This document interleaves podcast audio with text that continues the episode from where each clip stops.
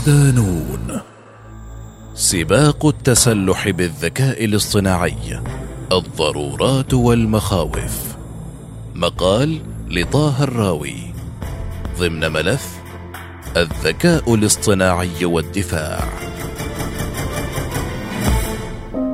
مع اقتحام الذكاء الاصطناعي مجالات الحياة كافة كان للمجال العسكري والأمني الأولوية بين تلك المجالات فبإمكانات أنظمة الدفاع للدول وقدرتها على الابتكار والتكيف والتطور المتسارع في مجال الذكاء الاصطناعي ستتميز بين صفوف الدول وتعيد تصنيفها وتبني مجدها مجددا. حروب اليوم ليست كحروب الأمس فما كان يعتبر بالأمس رقما صعبا في المعادلة يحتل اليوم مرتبة عشرية. لذلك من الضروري اعتماد نهج مبتكر داخل وزارات الدفاع ليس فقط للاستعداد للحرب والتحديات ولكن أيضا لتحسين كفاءة وفاعلية الخدمات التي تقدمها باعتبارها مؤسسة عسكرية تتحمل مسؤولية الدفاع عن البلاد وحماية الشعب. التحول التكنولوجي في قطاع الدفاع إذا سعت إحدى الدول للمضي قدما تجاه دمج التكنولوجيا عموما وأنظمة الذكاء الاصطناعي خصوصا في تحصيناتها الدفاعية وترسانتها العسكرية فإن ذلك يتطلب اتباع نهج استراتيجي تجاه الابتكار والتطور الذي سيؤدي لبناء أطر عمل مبتكرة لمؤسسة الدفاع. وبغض النظر عن التقنيات التي يتم اختيارها باعتبارها أولويات لن تنجح الاستثمارات والخطط التطويرية. لن تنجح الاستثمارات والخطط التطويرية إلا إذا ظلت الحكومات تسعى لتسهيل البيئة المناسبة لنجاحها. ومن الضرورات الواجب أن توفرها الدول توفير غطاء سياسي وقانوني وتنظيمي لتلك الأنظمة التكنولوجية الداخلة. الذكاء الاصطناعي في الدفاع. لماذا؟ فوائد دمج أنظمة الذكاء الاصطناعي في مجال الدفاع أكثر من أن تحصر لكن يمكن وضعها في فقرات عامة لبيان قدرها وتبرير إلحاح الجيوش على امتلاكها ومنها تعزيز القدرات. إن الاستخدام الفعال للتكنولوجيا يعزز القدرات العسكرية التقليدية عبر دمج العديد من التقنيات الحديثة كالاستشعار عن بعد وتعزيز المناورة واتخاذ قرارات سريعة جدا لا يمكن للبشر اتخاذها مثل التحكم في المجال الجوي وتحديد المواقع. امتلاك الدول للحرية. العالم اليوم تتغير فيه تحالفات الدول بشكل مضطرد يوما بعد آخر وتزداد التهديدات بين الدول غير المتكافئة عسكريا. لذلك من الضروري جدا السعي لتطوير وإنتاج التكنولوجيا الرئيسية في مجال الدفاع التي تزيد قوة ومكانة الدولة. دمج الذكاء الاصطناعي في المجال العسكري سيؤدي إلى ثورة متطورة في المعادلة العسكرية الدولية وتجعل كثيرا من الدول تعيد حساباتها من جديد قبل تخطي الحدود مع الدول المتطورة عسكريا. وعلى هذا النحو فإن أكثر التقنيات قيمة للدفاع الوطني تلك التي تزيد من حرية الدول في استخدام قدراتها العسكرية كما تراه مناسبا أينما كان ومتى ما كان. زيادة قدرات البلد الاقتصادية.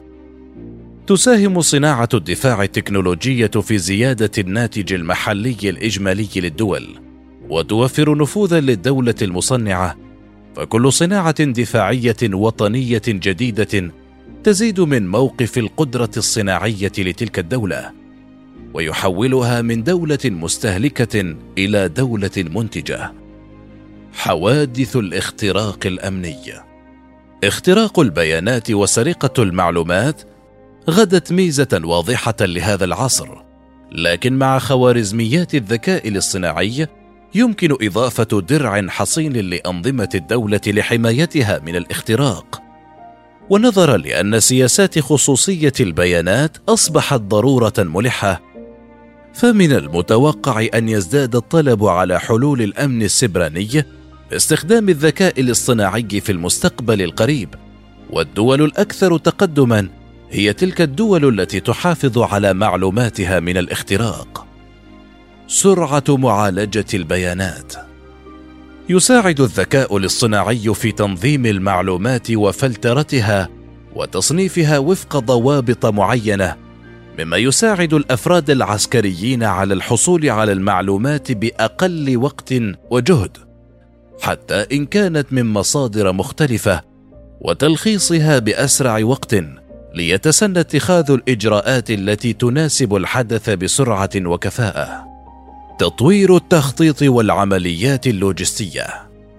الذكاء الاصطناعي يساعد الجيوش على العمل بكفاءة وثبات عبر استخدام أنظمة ذكية إذ يمكن أن تكشف أنظمة الحوسبة المدعومة من أنظمة الذكاء الاصطناعي موقع الدبابات والذخائر في مختلف أنحاء البلاد وأماكن توزيعها ونشرها مما يعزز قدرة وكفاءة الجيش أيضا تساعد أنظمة الذكاء الاصطناعي في التعامل مع عمليات الإمداد اللوجستي اليومي وتدريب الأفراد العسكريين على أداء المهام الصعبة.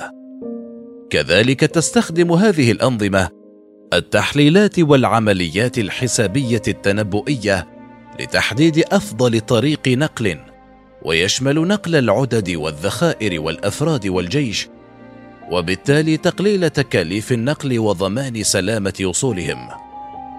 مواكبة التطور العسكري. تطبيق أنظمة الذكاء الاصطناعي مع أنظمة التعلم الآلي. يعمل على مساعدة القوات العسكرية على مواكبة التطور العسكري بما يخدم متطلبات الحرب وتحسين تشكيل الفرق لمهام محددة بناء على الخبرة الشخصية. وكذلك البيانات التي تتعامل معها تلك الحواسيب بما يحقق أفضل أداء وأقل جهد. زيادة الوعي بالموقف العسكري. يمكن لأنظمة الأمن المدعومة من برامج الذكاء الاصطناعي أن تحدد بسهولة نمط الهجوم الإلكتروني وتطور أدوات مكافحة الهجمات المضادة وتحسن قدرة أنظمة الدفاع على تحديد موقع أهدافهم بالإضافة إلى مراقبة التهديدات وزيادة وعي القادة الميدانيين بالموقف. ليس في حالة الدفاع لكن في أوضاع الهجوم أيضا. حيث تساعد برامج الاستطلاع في تحقيق دقة عالية على تنفيذ الضربات واختراق الدفاعات الجوية المتطورة على كفاءة قيامها بوظيفة الردع. سلامة وتأمين حياة الجنود. يمكن أن تنتقل الروبوتات التي يحركها الذكاء الاصطناعي عبر المناطق الخطرة ويتم توجيهها عن بعد وأن تؤدي مهام المراقبة. وهنا يظهر دور الذكاء الاصطناعي بسلامة الفريق البشري. إذ يمكنها الدخول إلى مناطق شديدة الخطورة وتنفيذها مهام الرصد والاستطلاع. تحليل الصور الجوية. يمكن تحليل الصور والبيانات القادمة من الأقمار الصناعية والتنبؤ بعدد القوات المهاجمة وأنواع الأسلحة المستخدمة. كما يمكن للذكاء التنبؤ بمسار تحرك الجيش بناء على أنواع الآليات المتقدمة في الهجوم وإبلاغ مراكز القيادة بأنواع الأسلحة المناسبة للرد.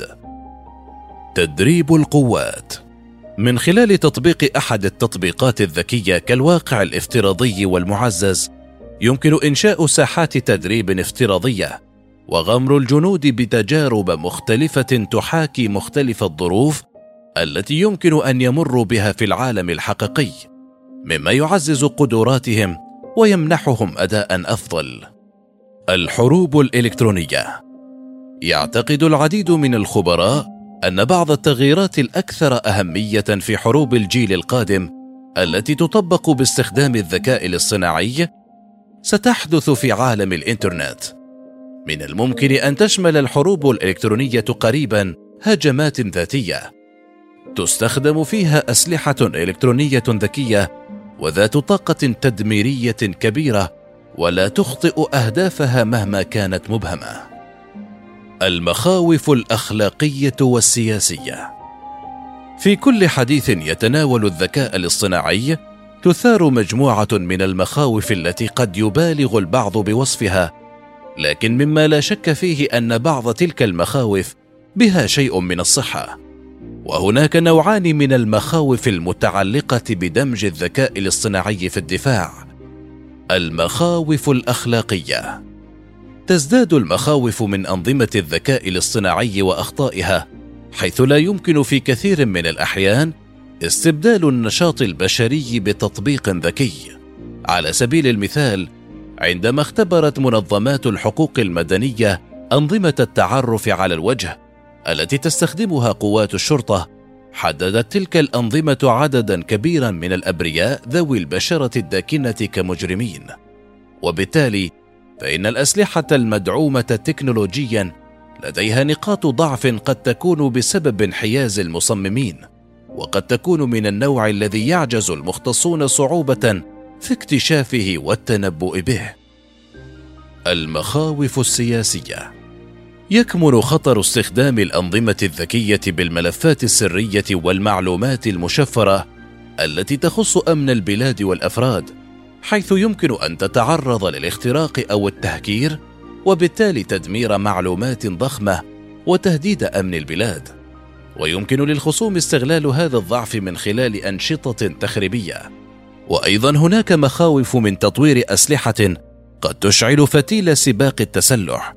ونظرا للسرعه التي يمكن للأسلحة المدعومة تكنولوجيا أن تبرمج خاصة إذا تم منحها مستويات عالية من التحكم الذاتي فإن أول دولة تستخدمها قد تكسب ميزة عسكرية كبيرة. وبالتالي هناك خطر من أن تؤدي مثل هذه الأنظمة إلى تصعيد عسكري كبير وبمجرد أن تبدأ دولة واحدة في استخدامها قد يشعر الآخرون أنه يتعين عليهم أن يحذوا حذوها. مما يؤدي إلى حدوث سباق تسلح في العالم.